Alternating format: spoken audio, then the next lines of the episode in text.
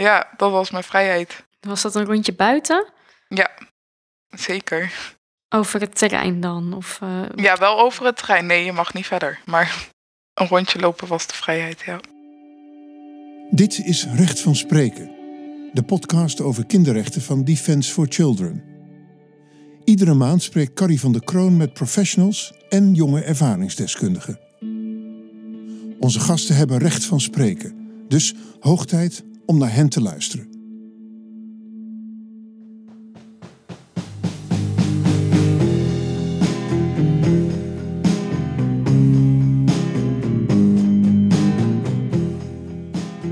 Mijn naam is Carrie en ik zit hier in het Leidse Kinderrechtenhuis met mijn collega Yara de Witte, projectcoördinator kinderrechten en seksuele uitbuiting. Wat leuk om je te zien, Yara, en hier tegenover me te hebben zitten. Leuk ook om jou weer te zien. Het is heel lang geleden, een jaar, zei je net tegen mij.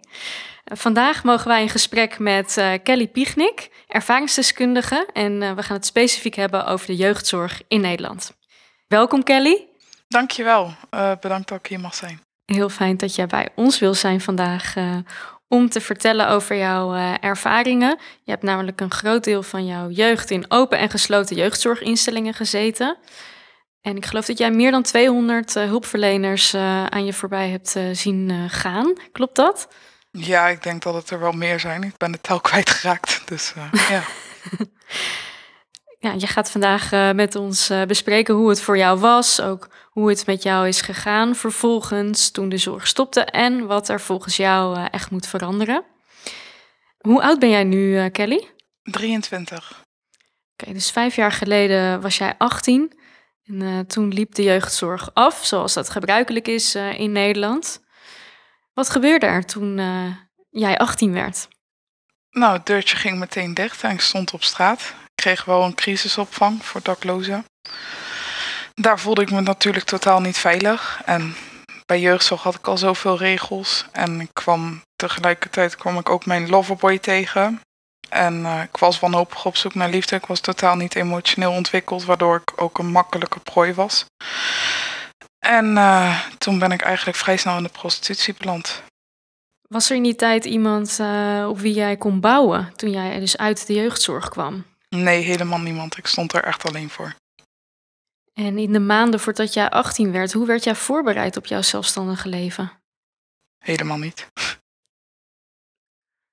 En qua wonen, was daar iets voor geregeld? Nee, niet vanuit jeugdzorg, nee. Ja, vanuit niemand trouwens, maar nee. Wat heb jij toen gedaan om aan woonruimte te komen? Toen had ik weer even 2 weken contact met mijn moeder. En die had toen geregeld dat ik bij de crisisopvang terecht kon. Dus dat. Wat Kelly vertelt is ontzettend schokkend. Yara, herken jij dit verhaal? Staat dit op zichzelf? Hoor je vaker soortgelijke dingen? Ja, het verhaal van Kelly is heel herkenbaar voor ons. En we horen deze verhalen ook veel via onze kinderrechten helpdesk. En ja, daarom maken we ons ook grote zorgen over de jeugdzorg in Nederland. Niet alle kinderen die hulp nodig hebben, kunnen dit krijgen. En kinderen krijgen vaak niet de juiste zorg. Of ze krijgen te maken met dwangmaatregelen en bijvoorbeeld gesloten jeugdzorg. En zoals we bij Kelly ook hoorden, de jeugdzorg stopt met 18 jaar. Kinderen staan plotseling buiten, onvoorbereid voor de toekomst. En vaak ook zonder hulp. Je kunt je ook voorstellen dat kinderen die in de jeugdzorg zitten al ook niet goed terecht kunnen thuis. Dus niemand hebben om op terug te vallen. En dit maakt jongeren kwetsbaar om in de criminaliteit terecht te komen of om slachtoffer te worden van geweld of seksuele uitbuiting, zoals ook Kelly. En waarom is dat eigenlijk in Nederland, die harde knip, het einde van de zorg op het moment dat je 18 wordt? Ja, je bent minderjarig tot 18 natuurlijk en dan ben je volwassen. Het is wel mogelijk om de jeugdzorg te verlengen. Of niet de jeugdzorg, maar de zorg. Tot 23 jaar of 21 jaar. En de gesloten jeugdzorg in extreme gevallen ook nog tot 18,5.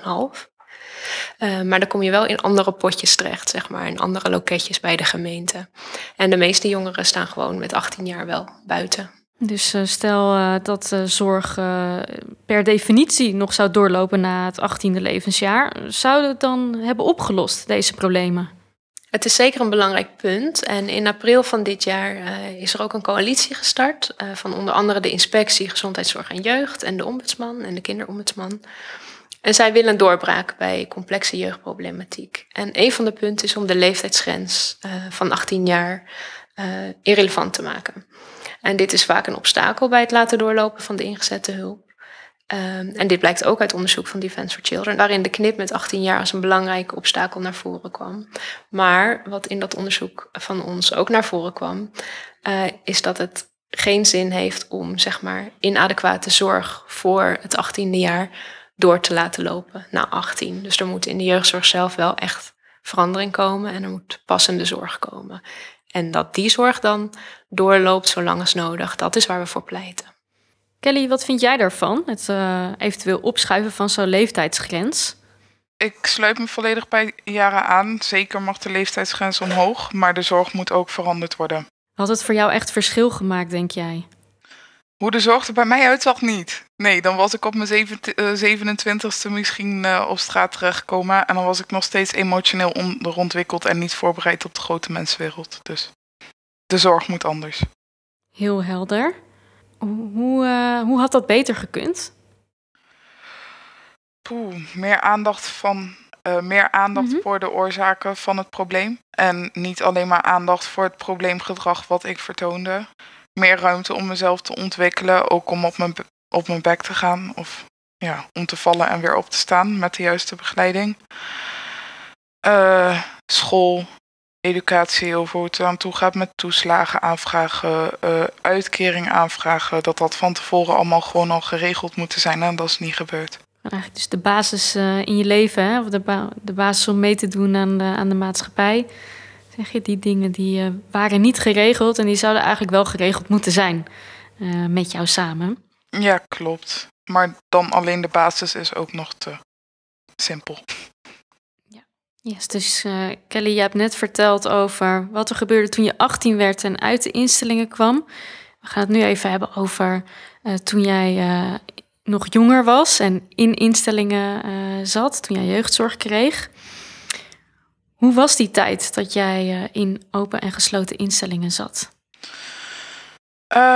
Ik heb eigenlijk helemaal geen kind kunnen zijn. Ik werd eigenlijk behandeld als crimineel. Als je iets fout deed, dan kreeg je daar vaak een kamersanctie voor. Of de enige 2 belmomenten van 10 minuten die je had om met iemand te bellen en contact te hebben met de buitenwereld werden afgepakt. Nou, als je je goed gedroeg, kon je vrijheden verdienen. Dan mocht je een keer een uurtje naar het dorp. Je mocht daar geen telefoon, geen contact met de buitenwereld. School was intern. En daar zat ik bij houtbewerking. Dus... ja, niet echt educatief om later wat mee te kunnen. Dus ja, je contact met de buitenwereld is eigenlijk niet heel. En als het mijn moeder uit kon, dan kon ik op verlof komen. En anders zat ik gewoon altijd binnen. Je vertelde net ook iets over onderwijs en houtbewerking. Kun je iets meer uitleggen over hoe school was geregeld in de tijd dat je daar zat? Je kreeg daar dagbesteding. En in mijn geval was dat dan houtbewerking. En dan kon je aspakjes maken, poppenhuis maken. Nou ja, ik was totaal niet handig ingezet. Ik heb er wel wat dingen geleerd, maar niet wat ik nu in mijn leven kon gebruiken. Of wat ik überhaupt nodig heb. Dus. Of wat je wil. Ja, ook dat niet. Nee, zeker niet.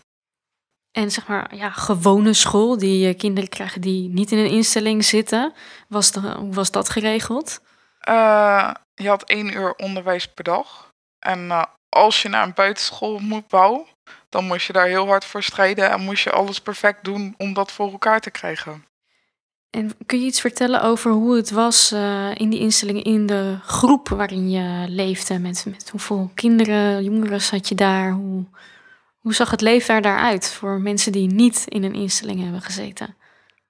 Je woont daar met ongeveer 8 jongeren op 1 groep. En per dag zijn er 2 leidingen. En dan, zoals 's avonds, heb je een andere nachtdienst. En het is altijd een verrassing wie er werkt. En je wist natuurlijk altijd precies bij welke leiding je wel wat meer voor elkaar kan krijgen en bij welke niet. Dus daar ben je ook continu mee aan het profileren. Je past je gedrag aan op de leiding die daar op dat moment is. Om zo een zogenaamd prettiger leven daar te krijgen. Ja, zoals ik al zei, je wordt er opgesloten als je je niet gedraagt. Of bijvoorbeeld je wil geen bruine boterham eten. Dan krijg je al heel snel een sanctie. Ja, dan kreeg je rookmomenten, geen tv, geen radio. Die werden dan afgepakt. Dat was het enige wat je daar had. Dus dat was heilig. En dat werd meestal het eerste afgepakt. Als je op zo'n groep opgroeit met steeds wisselende leidinggevenden, of mensen die de leiding hebben over zo'n groep, ja, kun je dan iets van liefde krijgen in die jaren als kind, terwijl je opgroeit? Nee, ik heb totaal geen liefde gekregen in de jeugdzorg.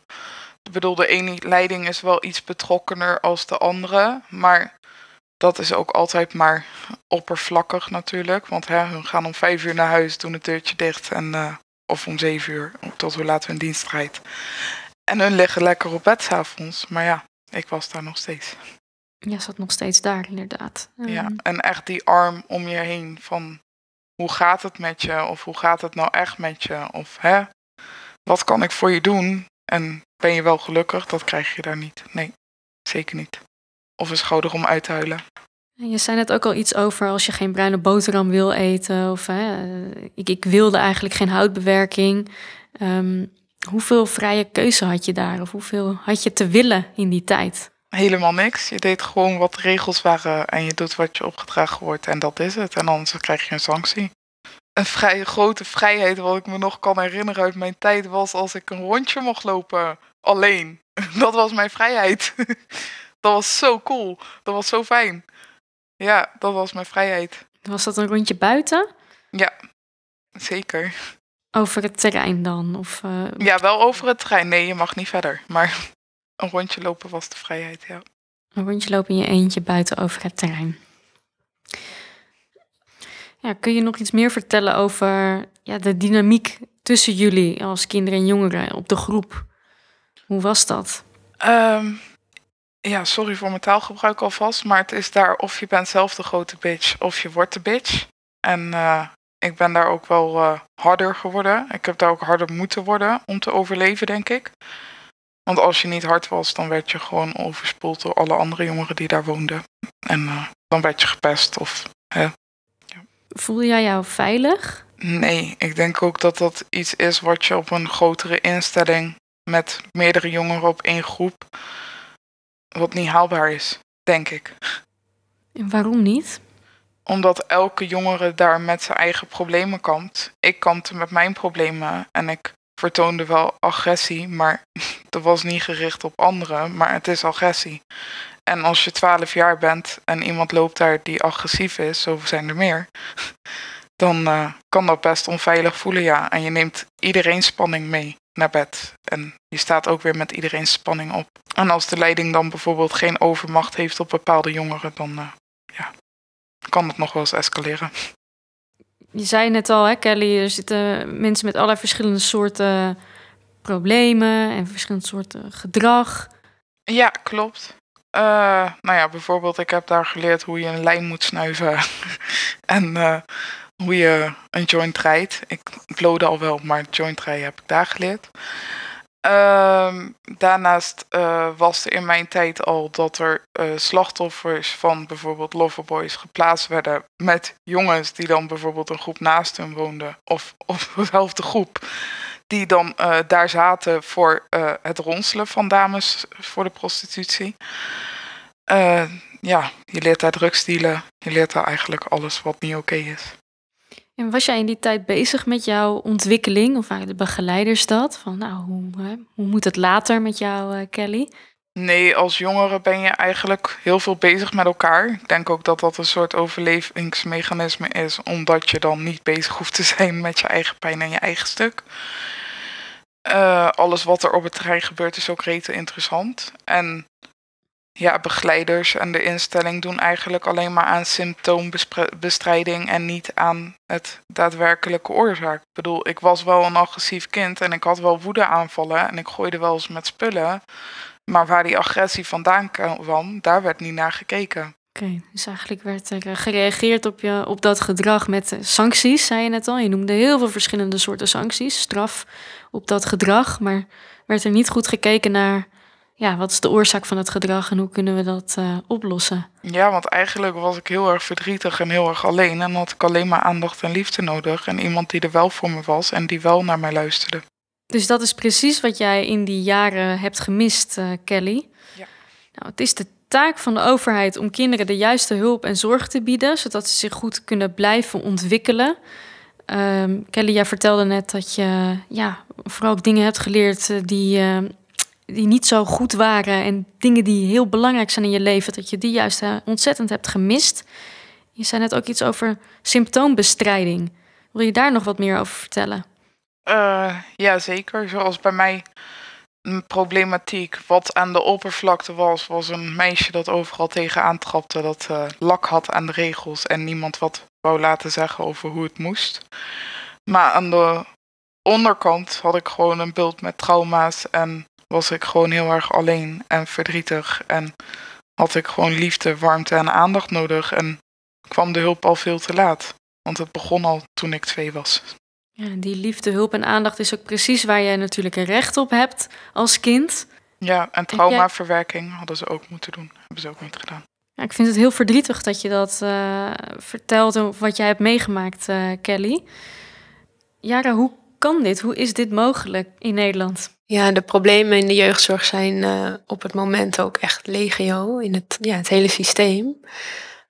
Wat Kelly vertelde, denk ik dat het inherent is van instellingen om aan het gedrag op de oppervlakte, het probleemgedrag, te reageren en dat proberen beheersbaar te maken.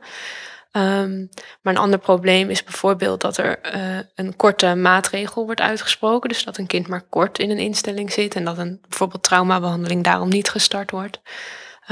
Ik denk dat het ook wel met kwaliteit van het personeel te maken heeft, met hun opleiding, met de mogelijkheid om problemen te zien en daar juist op te reageren. Ook door sinds de decentralisatie van de jeugdzorg naar gemeenten zijn er veel problemen ontstaan. Er is eigenlijk ook marktwerking ontstaan in de zorg.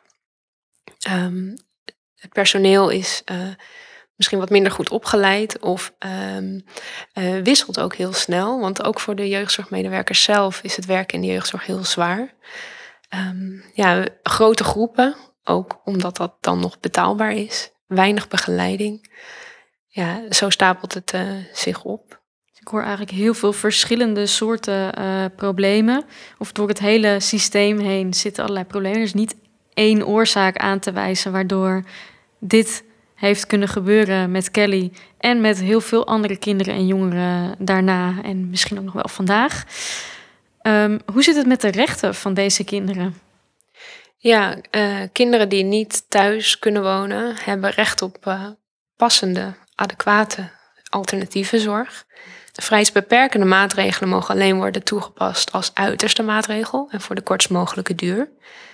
En ik heb het dan niet enkel over gesloten jeugdzorg. Dus wat Kelly vertelde ook in de open instelling, telefoontijd, contact met mensen buiten de groep werd ook beperkt. Of op de kamer moeten blijven zitten een hele dag. En ook in de gesloten jeugdzorg wordt bijvoorbeeld isoleercel ook nog steeds toegepast. Daarnaast hebben kinderen recht op onderwijs, maar is het heel ingewikkeld om in jeugdhulpinstellingen het onderwijs goed te organiseren. Kinderen hebben ook het recht om mee te praten in alle beslissingen die hen aangaan. Maar kinderen geven bij ons aan dat ze zich vaak niet gehoord voelen. Niet gehoord voelen en niet gezien worden. Nou, en dan wat betreft nazorg zijn er VN-richtlijnen die aangeven dat er goede nazorg moet zijn, juist ook om situaties zoals uitbuiting te voorkomen. Zo moet er een vertrouwenspersoon zijn waar je altijd terecht kunt. Er moet aandacht zijn voor opleiding en werk, financiële onafhankelijkheid.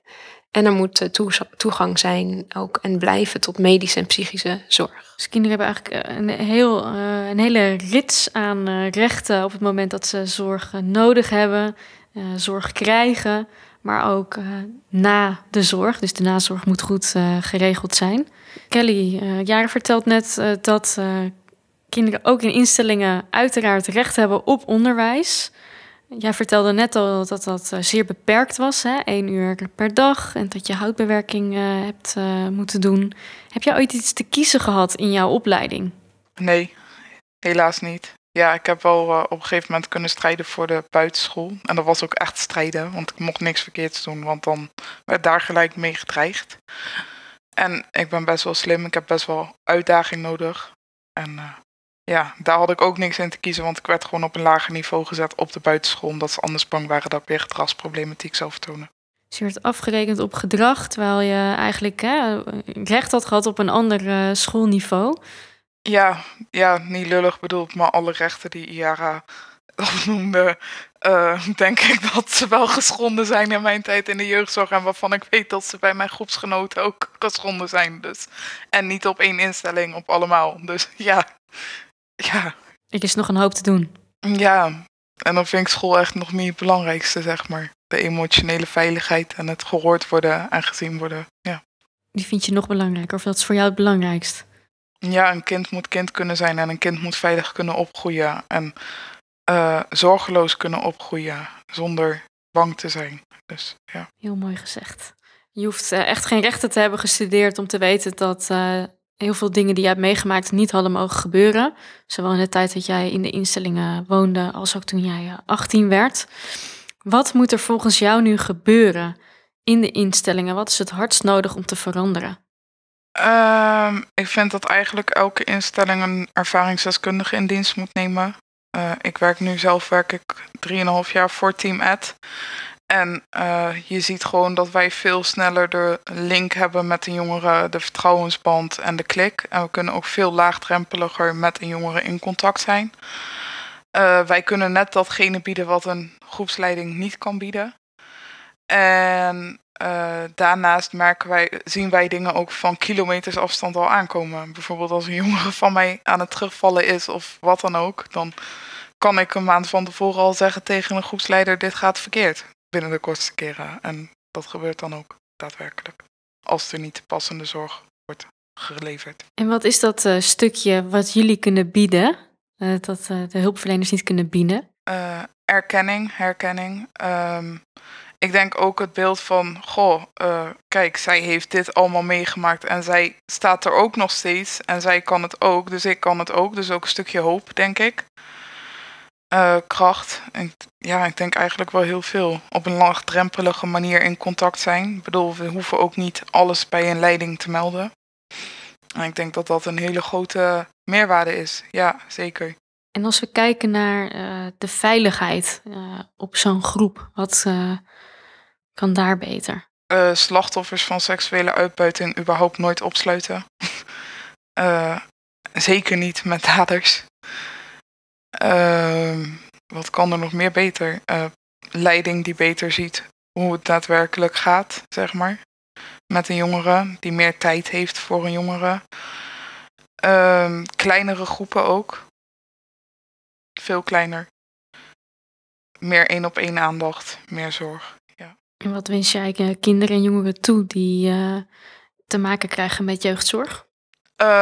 Wat ik ze toewens is iemand, dus zoals ik, een ervaringsdeskundige die onvoorwaardelijk voor ze klaarstaat. Ook al gaan ze 40 keer nog de fout in.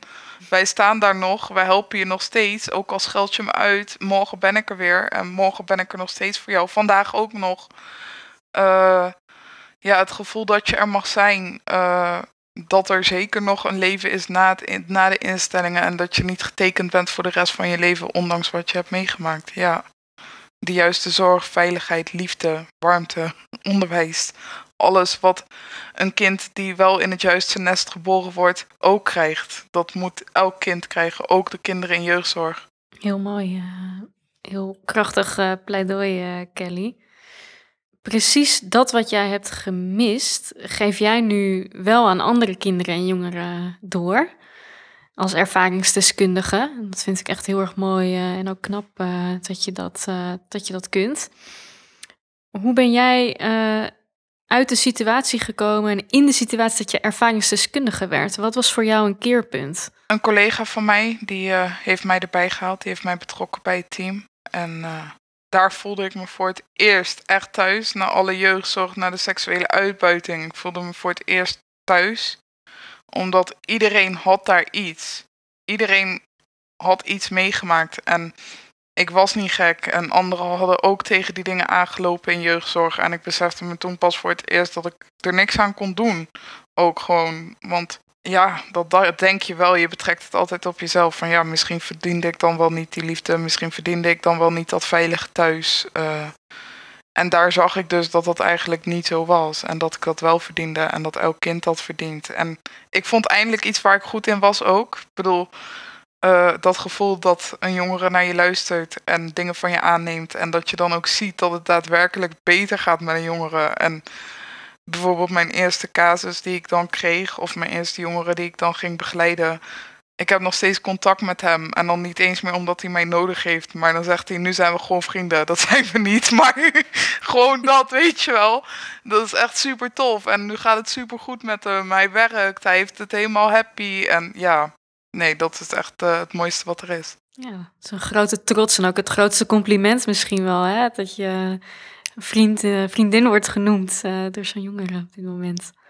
En kun je iets uitleggen over wat Team Ed is en wat de hoopgroep is? Wij zijn een team vol met ervaringsdeskundigen. Volgens mij zijn we op dit moment met z'n 15e. Ieder heeft zijn eigen achtergrond en dat varieert van transgender tot aan drugsverslaving, tot aan justitie, tot aan jeugdzorg, nou ja, prostitutie. We hebben echt alles, denk ik.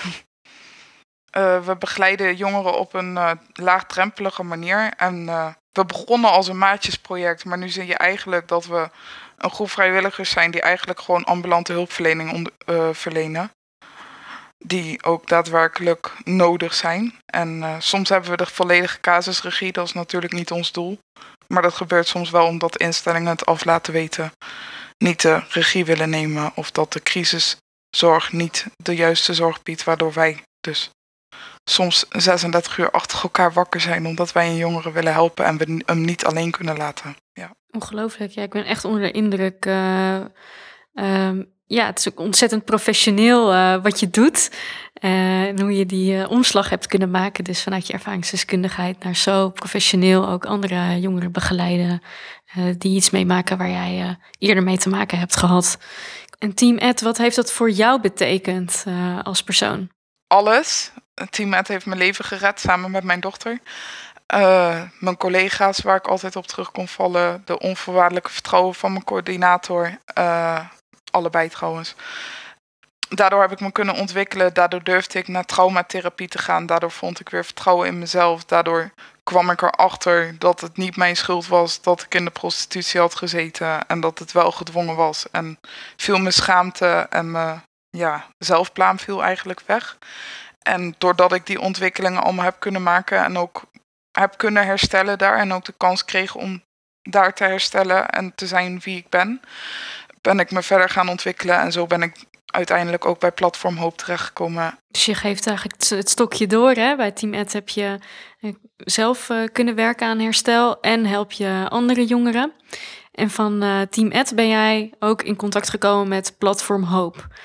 Wat is dat? Platform Hope zet zich in tegen seksuele kinderuitbuiting. Bij Platform Hope krijgen we als ervaringsdeskundigen de kans vanuit Yara en José om op een gelijkwaardige manier in contact te zijn met de mensen die het beleid en de aanpak tegen mensenhandel voeren. Om zo gehoord te worden en dat er ook echt iets mee gedaan wordt in plaats van alleen maar een zielig verhaaltje ophangen en dan de rest van Nederland entertainen met mijn kutleven. Want zo voelt dat nou eenmaal soms als je ervaringsdeskundige bent. Dus ja. Yara, jij bent ook betrokken bij Platform Hope. Klopt. Defense for Children samen met het CKM, Centrum Tegen Kinderen en Mensenhandel, vormen de coalitie tegen seksuele kinderuitbuiting. En wij hadden de wens om een platform van ervaringsdeskundigen in seksuele uitbuiting op te richten. En enerzijds kwam het ervan vandaan dat we graag input wilden op onze eigen projecten. Van is dat wat we doen, de onderzoeken die we doen bijvoorbeeld, of de campagnes die we voeren, is dat, zitten we daarmee op het juiste spoor? Is dat wat slachtoffers nodig hebben? Dat was in eerste instantie het idee, maar toen bedachten we het breder, omdat vaak als je naar mensenhandel ja, als ik een soort conferenties gaat, dan komt er ook een slachtoffer op het podium. Vaak wel vertellen wat er is gebeurd. En dat choqueert ons dan allemaal. En dat geeft natuurlijk de urgentie mee dat politie en hulpverlening het beter moeten doen. Maar dat vonden wij niet genoeg. En wat wij willen is dat de ervaringsdeskundigen een gelijkwaardige stem krijgen en mee gaan praten in aanpak en beleid. Bijvoorbeeld van het ministerie van Justitie of de politie of de hulpverlening. Ja, want Kelly zei het net ook vrij expliciet, hè? Gelijkwaardig en de entertainment factor schetst ze even van een dergelijk verhaal. En ik dacht bijna, ja, maar dat, is dat dan niet al zo? Maar kennelijk is het dus nog nodig dat we het ook hebben over dat mensen met de ervaring zelf, de geleefde ervaring, goed hun verhaal kunnen vertellen op die gelijkwaardige manier. Dat is nog niet vanzelfsprekend, begrijp ik van jullie allebei nu. Nee, dat klopt. En dat zien we bij Defense for Children natuurlijk in het algemeen met jongerenparticipatie. Je hebt natuurlijk verschillende levels van participatie van jongeren. Maar echt gelijkwaardige inspraak in het vormen van beleid, dat is er niet. En ik doe dat vanuit het Defense for Children. En José, die Kelly net noemde, doet dit vanuit het CKM. Wij zijn samen de coördinatoren van Platform Hope. En uiteindelijk is de bedoeling ook dat het platform op eigen benen kan staan. En ook door andere organisaties en instanties ingehuurd kan worden. Super. Ja, dat is wel echt de doelgroep waar ik me mee bezig wil houden. Ik bedoel, jeugdzorg moet veel in veranderen, maar de aanpak van mensenhandel nog veel meer. En de zorg voor slachtoffers, ja. Kinderen staan in de wachtstand. Letterlijk horen we vaak. Hè? De wachtlijsten zijn veel in het nieuws, nu ook weer recentelijk. Maar ook tijdens hun verblijf in een instelling. Dat heb ik geleerd van het verhaal van Kelly. Ook dan zitten ze in de wachtstand. En dat is niet alleen iets van nu, maar iets van jaren. Dat blijkt niet alleen uit het verhaal van Kelly zelf, maar ook uit de recente NGO-rapportage aan het VN-Kinderrechtencomité, die het kinderrechtencollectief heeft ingediend over de periode 2015-2020. Jara, kun je iets meer vertellen over wat we daarin aangeven? Ja, de NGO-rapportage van allerlei kinderrechtenorganisaties bij elkaar is heel breed. Gaat ook heel veel in over de jeugdzorg. En zoals ik eerder ook noemde, over eigenlijk alle niveaus in het systeem van jeugdzorg waar het spaak loopt. Dus zowel een financieel stuk, de verantwoordelijkheid, gemeente, ministerie, de passendheid van de zorg, het op tijd reageren, meteen hulp bieden als het nodig is. Dus we hebben het ook over de enorme wachtlijsten op het moment. Die trouwens tijdens corona nog verder zijn opgelopen, maar eerder ook al wel flink waren. Onderwijs, ja, eigenlijk alles wat net voorbij is gekomen, daar reageren we op in die NGO-rapportage. En voor de mensen die daar nog niet mee bekend zijn, Nederland is lid van het VN-Kinderrechtenverdrag en is daarom gehouden eens in de 5 jaar te rapporteren aan de Verenigde Naties, aan het Kinderrechtencomité, hoe het ervoor staat. Nou, de overheid heeft dat gedaan.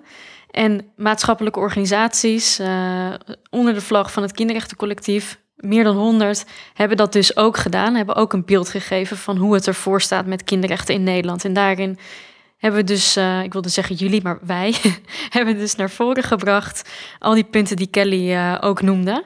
En qua tijdspad in september heeft de overheid hier een sessie over, een soort zitting met het comité. In oktober komen de aanbevelingen aan Nederland. En wie weet zitten daar dus ook wel aanbevelingen tussen die hierover gaan. Dat de Verenigde Naties Nederland gaat aanspreken, dat het echt beter moet.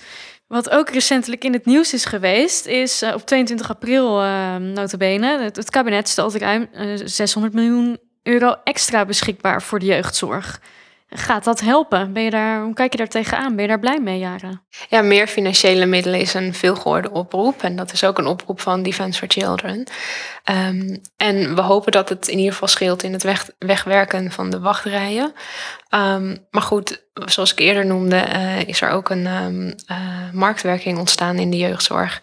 En dat is natuurlijk onwenselijk. Dus waar gaat het geld precies heen en hoe wordt het ingezet is de vraag.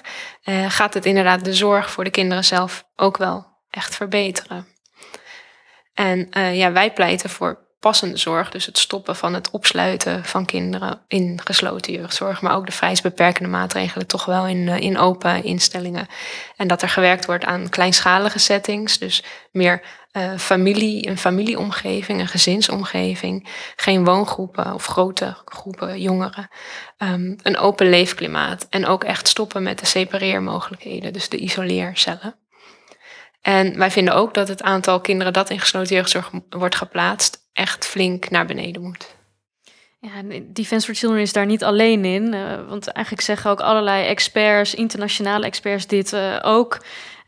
Vanochtend lazen wij het nog even na. Er is ook een VN-resolutie geweest in 2019 van de Algemene Vergadering van de VN, waarin eigenlijk alle lidstaten hebben gezegd: maak een einde aan institutionalisering, want het kan zo ontzettend schadelijk zijn voor kinderen. En met de wereld hebben we dus eigenlijk al afgesproken dat we dat niet meer willen. Ja, dat klopt. En ook in december 2020... is ook de studie van de Verenigde Naties gepubliceerd over, over de vrijheid van kinderen, of de vrijheidsbeneming van kinderen, of juist het opsluiten van kinderen. De UN Global Study on Children Deprived of Liberty. Ja, en die studie gaf aan dat gesloten plaatsing dus contraproductief werkt. En toen hebben verschillende Kamerleden van GroenLinks, D66 en VVD zich gecommitteerd aan het voornemen om gesloten plaatsing van kinderen te voorkomen. Kelly, wat vind je ervan dat zoveel experts, nationaal en internationaal, en zoveel onderzoeken aangeven: stop met het opsluiten van kinderen? Ja, heel fijn als er ook wat gaat veranderen. Het signaal dat we ook afgeven door het opsluiten van kinderen is ook dat het hun schuld is en dat het aan hun ligt en niet aan de omgeving of het systeem of wat dan ook. En dat is niet oké. Yara, wat wil Defense for Children veranderd zien in de aankomende jaren of in de aankomende regeringsperiode misschien wel? Ja, Defense for Children wil dus echt dat er passende zorg komt voor alle kinderen die deze zorg nodig hebben. Maar ook dat deze doorloopt zo lang als nodig, ook na de 18e verjaardag. En dat er deze jongeren ook worden voorbereid op hun toekomst, zodat ze met 18 of 21 of 23 ook echt zelfstandig kunnen leven en zich hebben ontwikkeld. Maar wij vinden ook, na de decentralisatie zijn de gemeentes verantwoordelijk hiervoor geworden. En het is ook een hele grote taak voor iedere gemeente om dit op alle vlakken goed te organiseren. Dus wij vinden ook echt dat het ministerie van Volksgezondheid, Welzijn en Sport als stelselverantwoordelijke eindverantwoordelijk is voor deze zorg.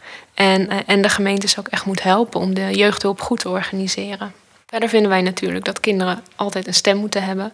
Dus zowel kinderen die het nu aangaat, als, zoals Kelly ook net uitlegde, ervaringsdeskundigen. Betrek hen in aanpak en beleid. Naast ervaringsdeskundige jongeren, ook de ouders zelf. Want je hoort ook wel van ouders zelf, van wie het kind in de jeugdzorg zit, hoe machteloos ze zich soms voelen en hoopten dat jeugdzorg kon helpen, maar het kind eigenlijk alleen maar verder afglijdt. En de ouders zichzelf buitenspel gezet voelen. Dus betrek ook hen. Nou ja, wij vinden dat de politiek de komende regeringsperiode hard met de jeugdzorg aan de slag moet om nog meer schade aan jongeren in de jeugdzorg te voorkomen. En om te zorgen voor passende en doorlopende zorg. Nou, Yara, wat jij net noemde, dat staat ook in onze formatiebrief die op onze website staat. Er zijn dus onderzoeken, er zijn internationale richtlijnen, er zijn ook allerlei internationale discussies dit jaar die ook specifiek gaan over Nederland en de jeugdzorg daar. Er is geld vrijgemaakt, we krijgen een nieuwe regering. En we hebben een mooie groep aan ervaringsdeskundigen klaarstaan die te trappelen staan om mee te helpen aan die veranderingen. Dus eigenlijk staat niks ons ook in de weg naar die verandering.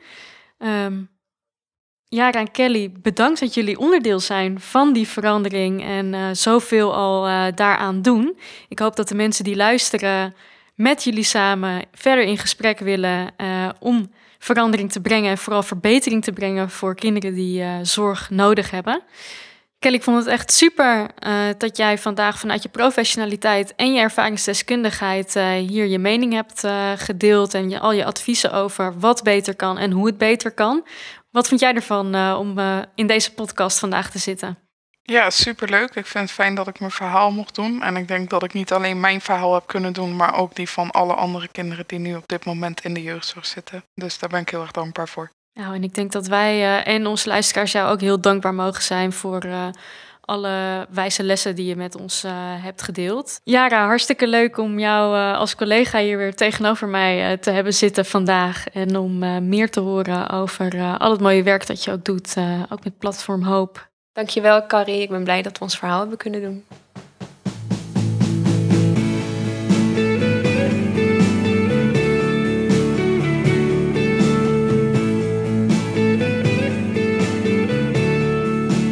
Vond je deze aflevering interessant? Deel hem dan met anderen en abonneer je op Recht van Spreken, podcast over kinderrechten van Defense for Children.